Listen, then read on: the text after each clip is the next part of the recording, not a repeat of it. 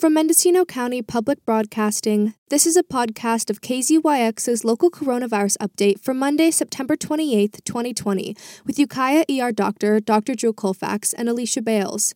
Since the pandemic began, Dr. Colfax has done regular live updates for KZYX listeners on the latest news and numbers and answered questions from callers.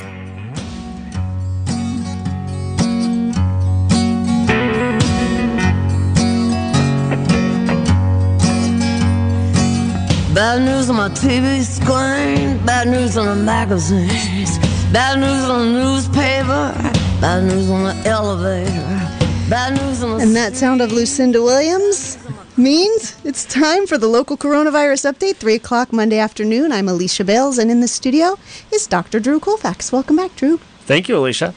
How's it going?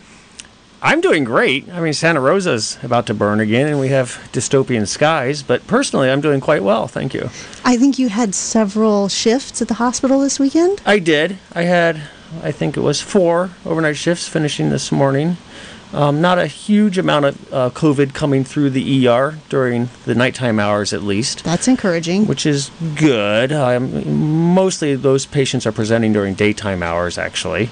Uh, we are starting to see a few people now and then with uh, sort of long term sequelae of COVID. So, people who had COVID back in June and July, there are enough people in this county now who have had COVID that they're representing, still not feeling well and that's that's definitely something we're learning exists with this disease. Wow. It's not just the acute, you know, five to ten day illness or five to 30 day illness, depending. But it's, it's there's a minority of people, but a substantial minority of people who have long term sort of fatigue and chest pain and shortness of breath and low grade fevers that can be pretty debilitating.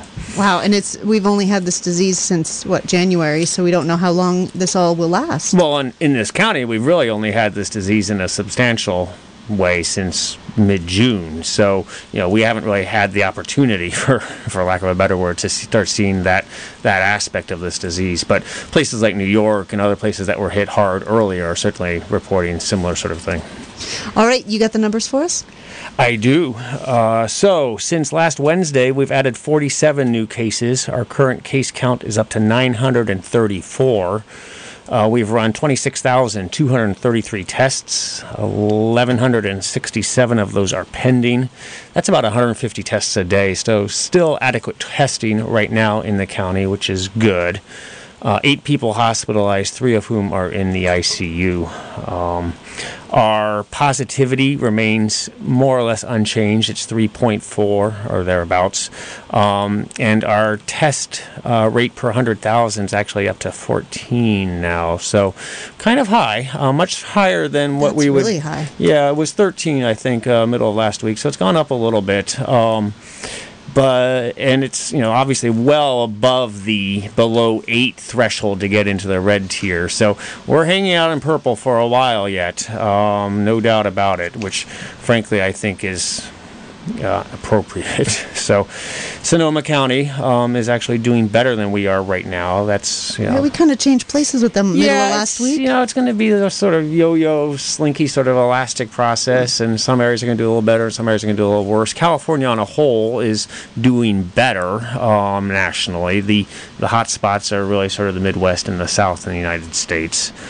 Uh, the U.S. has crossed the seven millionth case, if That you can wrap your heads around that. Wow. Um, and our national 14 day rolling average is now firmly in the positive range. We've increased our national case count up to over 20% in the last two weeks, and we were negative up till about uh, 10 days ago. So things are trending in the wrong direction nationally, but California and uh, surrounding states are actually doing fairly well.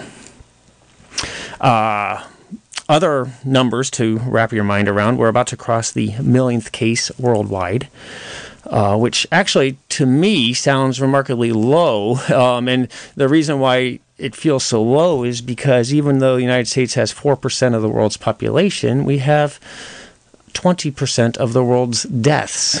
Um, so, you know, if the world had been dying at the same rate Americans have been dying, we'd have about 5 million worldwide deaths. And, you know, obviously we're not, th- you know, that's not what we're seeing. So we have the most expensive healthcare system in the world, um, and yet we are dying at a rate five times higher than the worldwide average. We have kind of a distorted sense of how many people are getting sick and dying from this disease because our numbers are so dramatically mu- much more than the rest of the world. Sure, and you know the that those numbers have to be taken with a grain of salt. I mean, I'm certain that the numbers are underreported in developing countries, Africa and and, and parts of uh, Asia certainly are going to be underreported, but still, we're quite clearly doing quite a bit worse than any other fully developed um, Western nation.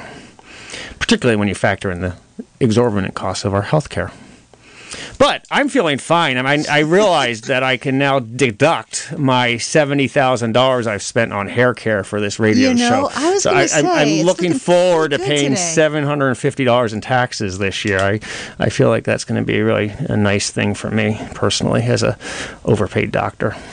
Yeah, he Yeah. do- he pays less less taxes than me, and I'm like poor. He pays less taxes than my 12 year old, I think. anyway, um, not a lot of um, breaking news on COVID treatment. There was a Lancet article that came out that got a little bit of attention, uh, talking about how the antibody rate is uh, 10% or thereabouts, or maybe a little bit under 10%. I would interpret that study uh, with some caution. That was uh, those were antibodies that were run on dialysis patients um, off of the sort of the residual convalescent plasma that they run th- through the machines. Um, and uh, that's not obviously that's not clearly a representative sample of the population. Dialysis people um, need to be exceptionally cautious because they do exceptionally poorly with COVID. So I suspect that the actual antibody rate might might in fact be a little bit higher, but still not close to what we What need. What does for, that mean, antibody rate? so it just we're talking about how many people have per, presumably been exposed to COVID in some way Ah, and right. developed antibodies to it. It's not clear. Let's just be let's just be clear. Um, but it's not clear at all whether that. Um, gives somebody substantial immunity to the possibility of a future illness and we know that there is a risk of re- reinfection uh, it's not yet known what that what that may look like going forward. Um, but it's a marker of how densely um, penetrated the illness is into the United States population. Have they gotten the antibody tests uh, sophisticated enough to tell if it's COVID nineteen? Yeah, no, they, they can do that, yes. Um, but it's just not clear what that means. And there are a lot of different antibody tests out there, a lot of different antibodies, obviously. And, uh, you know, the clinical utility of those tests is still an open question. Whether it's just exposure or an actual immune response or something like that. Well, it's an immune response to an exposure, and whether those exposed people knew they had it or not is obviously something that we're dealing with constantly with the asymptomatic nature of this illness. But yeah, it's it's not it. What's not clear is how to use that data. Uh huh. And so they they found that there's a 10% rate of people in the country who have who have antibodies, but they've actually there was a select group. It was a select people. group. It was people who are who are on dialysis, and I would submit that those people are being a bit more cautious than the general population. Maybe not, but they certainly should be. Got it. So their rate would be would be lower. Perhaps, yeah. Interesting. Yeah. Um, otherwise, not a lot um, breaking, really. Um, no, People are distracted by other things breaking. well, you know. Lots of breaking happening. Um, I have a question for you. Is, is that okay? Please, Are you done with your? My ranting and raving. Yeah. Maybe, maybe we'll get there. Ah, but yeah. um, I have a question because I was listening to a really good interview on the radio this morning during the takeaway. A woman talking about schools and kids and you know the situation with COVID of everybody being at home, and of course we're living that situation too with my son. Uh, but her point was that um, everything all of our policies should be focused at getting schools reopened right? That this that schools are sort of the the foundation of everything else in society functioning.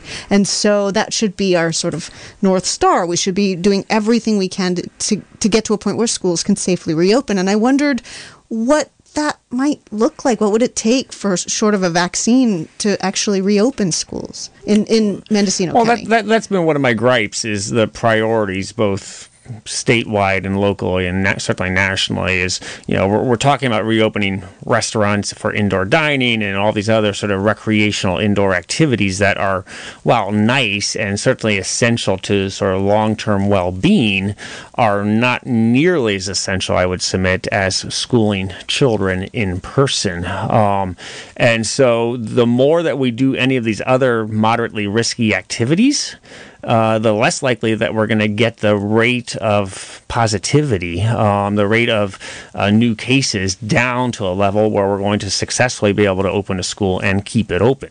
It doesn't do any children or any families any service to open a school for two weeks and have to shut it back down again because you have a surge of cases. And that tends to be the trend um, throughout the country as schools are trying to open up for in person schooling. And then chaos ensues when a kid is positive and everybody has to be quarantined quarantine and go home, and the teachers have to be. It's just it's just too. There's too much of it still, um, and so we really need to get our case, our sense, our positivity uh, rate down to one to two percent. I would submit um, before we are at a level where schools could be reasonably reopened and and we can expect that they will stay open. Well, we, and that's what everybody in the rest of the world who's had success has done, right? They've gotten their positivity rate down to below two. Below certainly below two, and you know most countries that have done that have reopened schools quite successfully have it well under one, and they're also doing it in the face are with the help of much more widespread aggressive testing. And, you know, remarkably, six, seven, eight months into this thing, we still don't have, you know, the fast, widely available, not necessarily so sensitive or specific um, tests that we need. I mean, there's there's technology out there to, you know, have a 15 minute test that every kid walking into a school could be, you know, could be admitted, could receive every day and that would be an adequate way to you know screen everybody all the time. It would be you know a saliva version of the home pregnancy test. You know it's it's out there. We could do it. There's just not any sort of national movement toward getting that rolled out. All right. Well, that's that starts to answer the question. I just wonder if we had some sort of will to do it what what it would take. Well, you know, the will is there amongst some of us. We just don't have any sort of national policy on this. And I was actually, and I did this for y'all, my listeners. I was listening to Fox News Radio one of these early mornings driving home, and you know, just to listen to sort of what the alternative universe may be hearing. And you know, they were really talking about how this is only um, killing 1% of the population. That was their sort of response to getting things reopened. It's like, well, it only affect, it only kills 1% of the population, as though that's an acceptable number. Um, and they admittedly excluded anybody over eight, the age of 80. Uh, so it's, it's, it's just really a scary sort of talking point when you're willing to accept presumably 3 million deaths to get things reopened. I, it's just very depressing times. Fascists. They're always looking for the disposable segments of the population. Well, yeah. Um. Okay. Well, you know what? The phone lines are lighting up. People know. Okay, so the phone number here is 895-2448. That's 707-895-2448. And let's let's get to some of these questions. Good afternoon, caller. You're live on the air.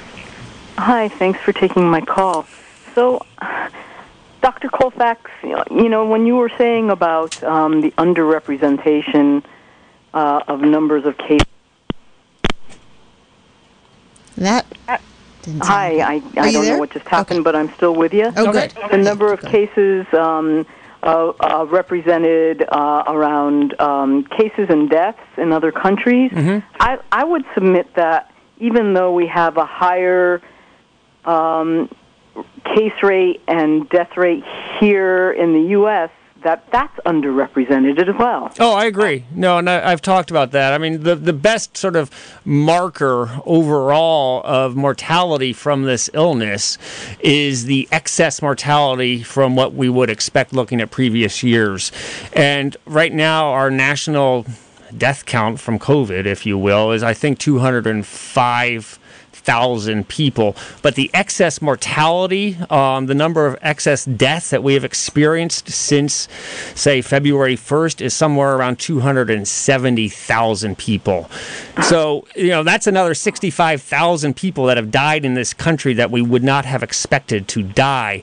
Some of that may be from COVID. Um, a substantial portion of it may be from COVID. It also may be due to the fact that a large number of people are deferring um, medical attention with catastrophic consequences. But that also is due to COVID in you know at, at the root. But yes, that's a very good point. All right. Well, thank you. Thank you. Take care. Be well. Thank Thanks, you. caller. Good afternoon, caller. You're live on the air. Great. Thank you for taking my call. Um, uh, yes, Dr. Colfax, you sound a lot like your brother, the other Dr. Colfax down in San Francisco, and he was on last week talking about San Francisco's situation. And I was just wondering if there's anything that Mendocino County can learn from there. You know, the amazing job they've been doing. And the second question I had is that I have been recently very fascinated by my air purifiers and reading about their medical claims and the extent to which they filter out germs. And I'm just wondering, is there any possibility that we can have air filters that will filter out the virus? I'll take my answer up the up here. Thank you. So you know the the the big seven Bay Area counties um, have unified. Um, their approach to COVID in a substantial way. San Francisco has been a little bit more conservative in their relaxation of some of these restrictions. Um, and the outlying counties, including Mendocino County, um, have generally been following the Bay Area's lead. So there hasn't been a lot of discrepancy in terms of what we have been doing in this county when compared to um, the Bay Area counties. San Francisco um, actually could relax its um, tier um, under their testing prevalence and under their positivity um, rate, but they are electing not to, um, partially in you know in response to my brother's very um, strong belief that it is premature to follow uh, Governor Newsom's tiered system, um, and so they've been doing a great job. I you know I certainly hope that we don't rush to red the moment that the the the, the light turns uh, red, but I I'm not sure that that's actually going to be the case in this county. I think there's a lot of pressure to move things to open. I unfortunately think that the reality is that we'll swing right back into purple again, particularly if we go to red, and we're talking the tiered system. If we go to red, um, you know, towards the end of October, which is kind of when we might get the numbers at the, uh, to to the necessary level, um, right as flu season and we begins and we start to go indoors. But So a, a public health officer can decide to not move Correct. It's you, Oh, you can you can stay you you have to it's a it's a one way gate valve. So if your numbers push you to a tier, you have to be at that tier or a more restrictive tier. But you can um, you can stay at a higher tier even if you're allowed to um, go to a less restrictive tier. Uh, how does the governor feel about San Francisco not going down? I I don't know the answer to that. Okay. But city and county of San Francisco's mortality is astonishingly low. I mean, it's the second lowest of any big city in the United States. It's right behind Seattle, is my recollection. Um, I, I, you know, in a city of almost a million people, I think they've had just about hundred deaths, uh, which is, you know. About 10% of what we've had in this county per capita. So they've done an astonishingly good job of both keeping the case count low and treating the uh, sick people with the, with the illness. Amazing. Okay, air, filters. Air filters, yes, part two. Um, so I, I would take any claim um, of sterilizing the air with a healthy grain of skepticism. Um, air filters that rely solely on filtration technology may remove some of the viruses circulating in the air. Uh, ones that use UV light in conjunction with uh, filters are going to work, I think, a bit better simply because we know that the UV light kills this virus. Um, so use them, sure. And should they be sort of deployed in widespread fashion through any indoor space that's open? Yeah, I think that'd be a great idea. Whether we're going to actually see that or not, I don't know. I know that a lot of the little, um, you know, mom and pop stores around um, the county that I've been in um, have air filters running. Um, I think they help some, but they don't really change what we need to do when we are in those places of business. Yeah, I saw a couple at the grocery store yesterday. I had no idea what I was walking by, but I figured after a while that must be an air filter. Yeah, you know, air air filters are fine. You know, and once this air quality improves, if it ever improves, you know, just bringing in outside air is also a good option. So literally, just fans and open windows is an option. All right, this is the local coronavirus update with Dr. Drew Colfax. He's in the studio. I'm Alicia Bales, and we are taking your calls at 707 895 2448. Let's take another call. Good afternoon, caller. You're live on the air. Hi. The president unveiled the 15 minute COVID test today. Abbott Laboratories will be leading the march. So it's a national done deal. Um, uh, a report that I read from Canada um, regarding those people who like to wear their masks b- below the nose. The report says that COVID virus attacks the nose first because the nose has more of the cells it likes to attach itself to, and these cells are closer to the surface. That's it. Yeah, so I, I I saw that the president was announcing this 15 minute test.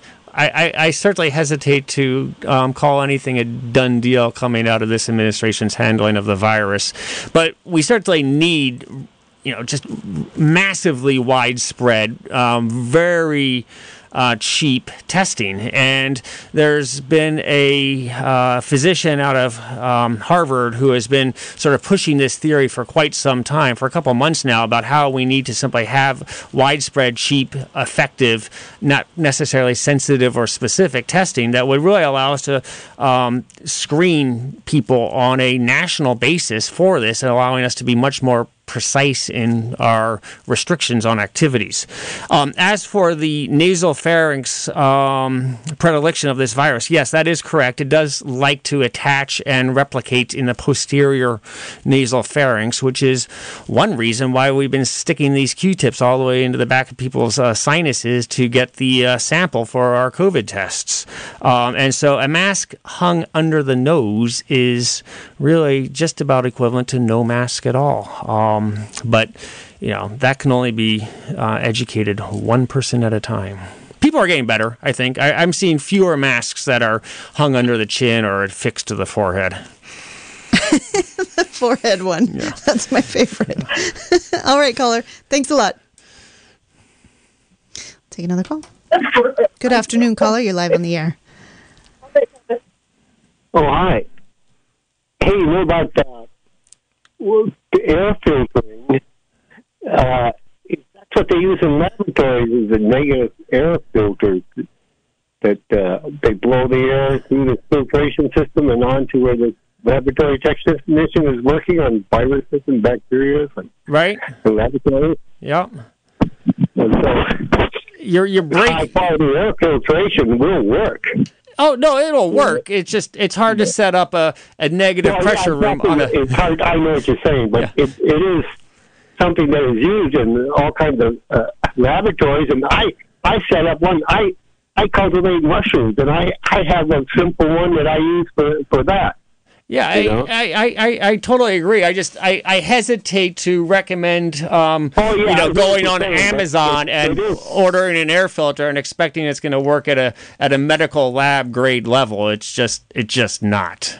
Um, well, you just got to have the right quality ones. You know, you Sure. have to have air filters that are filter things more than one time. You know. I, I agree. Because I have to use them in woodworking shops too, and and I have a I have to use charcoal filters. There's five filters in there, and two HEPA filters, and it cleans the air. Uh, yes, there, there, there, there's the technology these, there. These There's filtrations, and like they say, UV light, along with UV light, they they they will work. All right. Thanks for the call, caller. Before Bye. before we get into more calls, Alicia, should Yeah. we talk about testing um, locations? Oh in the yeah, county yes. before We, have a couple of, time? announcements to make. Um, yes. So we did we did contact different clinics to find out about what testing is happening this week, and we have good news. Mendocino Coast clinics will be testing weekly through the end of the year, as will Anderson Valley Health Center. Uh, Mendocino Coast clinics will. It's not clear which day of the week yet, but you have to call to make an appointment at MCC, and that number is nine six four. 1251 to make your appointment, and that's Mendocino Coast Clinic's weekly free coronavirus testing. Uh, same with Anderson Valley Health Center. They will be doing weekly testing on Thursday mornings through the end of the year at Anderson Valley High School in the parking lot. That's from 9 to 10:30. Did I get that right? I think so. I mean, it, they tend to close up shop if there aren't any people coming. Um, so if you want to get tested there, I would get there at the beginning of the nine to eleven time slot rather than right at the very end. Don't show up at 10:30. And th- that location may change if we ever start to get some rain, but that's to be determined. Yeah, and then there is a a testing event in Laytonville at Long Valley Health Center this Friday, October 2nd from 8 to 11 a.m. This is also free COVID screening.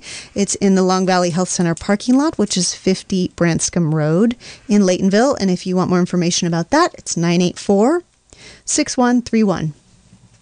Excellent. So yeah, so that's good. And the other thing I wanted to mention is that uh, we have been trying to create out of this update that we've been doing a podcast, and we finally got it done thanks to uh, our intern Savannah. And so you can also get the local coronavirus update with Dr. Drew Colfax as a podcast now on it's at least on Spotify and iTunes um, or Apple Podcasts, I guess it's called, and it's called the KZYX Local Coronavirus Update with Dr. Drew Colfax, just because I'm a fan of brief, short, easy names. But if you um, search KZYX, it'll come up, and I think we great. have four subscribers so far. That's just great. 20 years as a, an attorney, as a doctor with no footprint on the internet, and this show has given me one. That's You're a fantastic. podcaster now. Yeah, That's cool.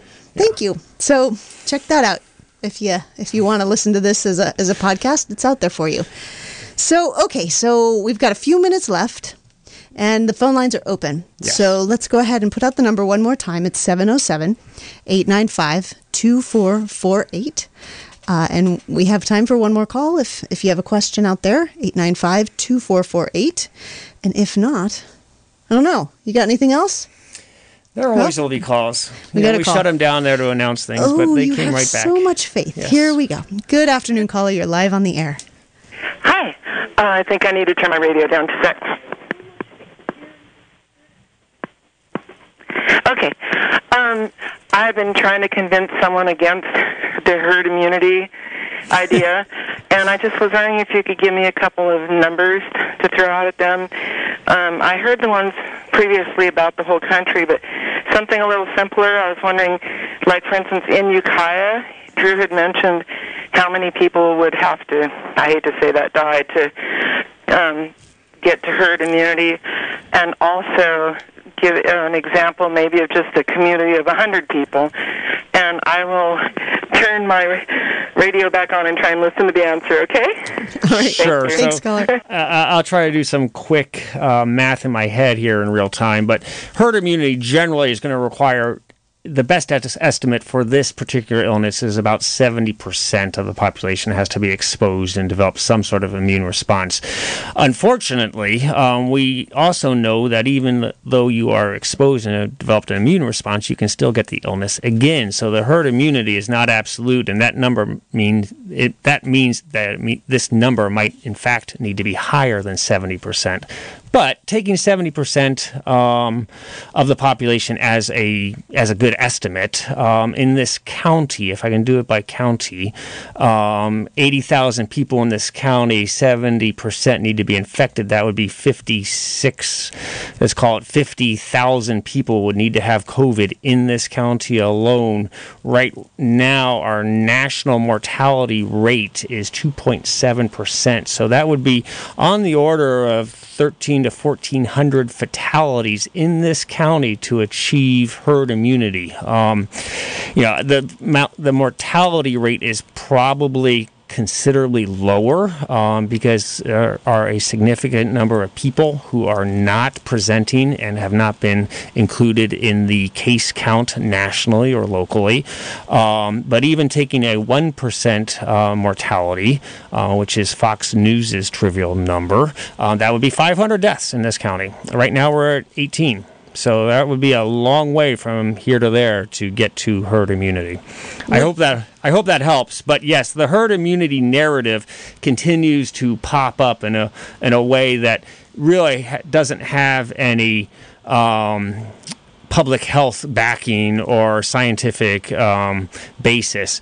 You know, the Swedish example was held up early in the spring or late in the spring, early summer, and they have had fairly disastrous results with their attempt to achieve herd immunity, which they still don't have. Um, so it, it's just not a good model. It does have the ear of the president and um, certain news channels, but I don't think that there are any responsible public health officers who feel like herd immunity, natural herd immunity, is a way to um, get through this pandemic. Well, it's not like people are just on their own dying. These these however this range of people up to thirteen hundred people. It this will also severely affect our healthcare system. Well, not only that, but I mean, if we have to get 50,000 people sick in this county to achieve herd immunity, this is not a trivial illness. This is the flu on steroids. It is really an unpleasant illness. And as I mentioned at the top of the show, you know, there's long term sequelae that we're seeing in some people.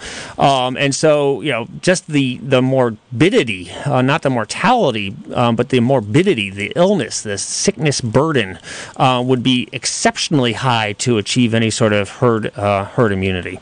So really, the only way we're going to safely and sanely get to herd immunity is with a safe and sane and fully tested vaccine, which you know there are still positive signs, but it's it's a long way from uh, phase three trials to deployment of 330 million vaccines. Next summer ish timeline. I, I think we're gonna. I I am optimistic that I, as a healthcare worker, might get a vaccine in December or even maybe January. Um, I think that uh, the elderly and sort of at-risk populations might have the might have access to vaccines come March or April. Um, those may be a little bit optimistic, um, and then more widespread vaccinations sometime late spring. That's kind of the best estimate. Wow. Um, the the open question is vaccinations for children because none of these trials has been testing the vaccines for kids and though kids don't seem to transmit quite as readily as big people they do in fact certainly harbor the illness and they can in fact spread it um, amongst themselves. So that that's going to be a thorn in this whole herd immunity through vaccine uh, process that's going to stretch us well into next summer dare i say it So, okay, last question before we finish up. What's a sequelae? uh, something that follows something else Oh, that is not what I thought it was. It's just a run of the mill vocabulary word. It's a sequelae Yeah. for morbidity. Just don't ask me to spell it. Uh, that was my next question, but I'll, I'll Google it. All right. Well, that's been the local coronavirus update for Monday. Thanks everybody for listening. Uh, great, great callers today, Indeed. And thank you for being here. Really of course. appreciate it. I will be back on weekend. Wednesday. Yep, Wednesday from three to three thirty with more Cheery news. Yeah, Good cheery news, news. everywhere. good news and more calls from you all. And thanks again. And we're going to join Reveal. And- oh, oh wait, I have one more announcement, and that is that we have we have the best week of programming this week. I am just our programmers have outdone themselves.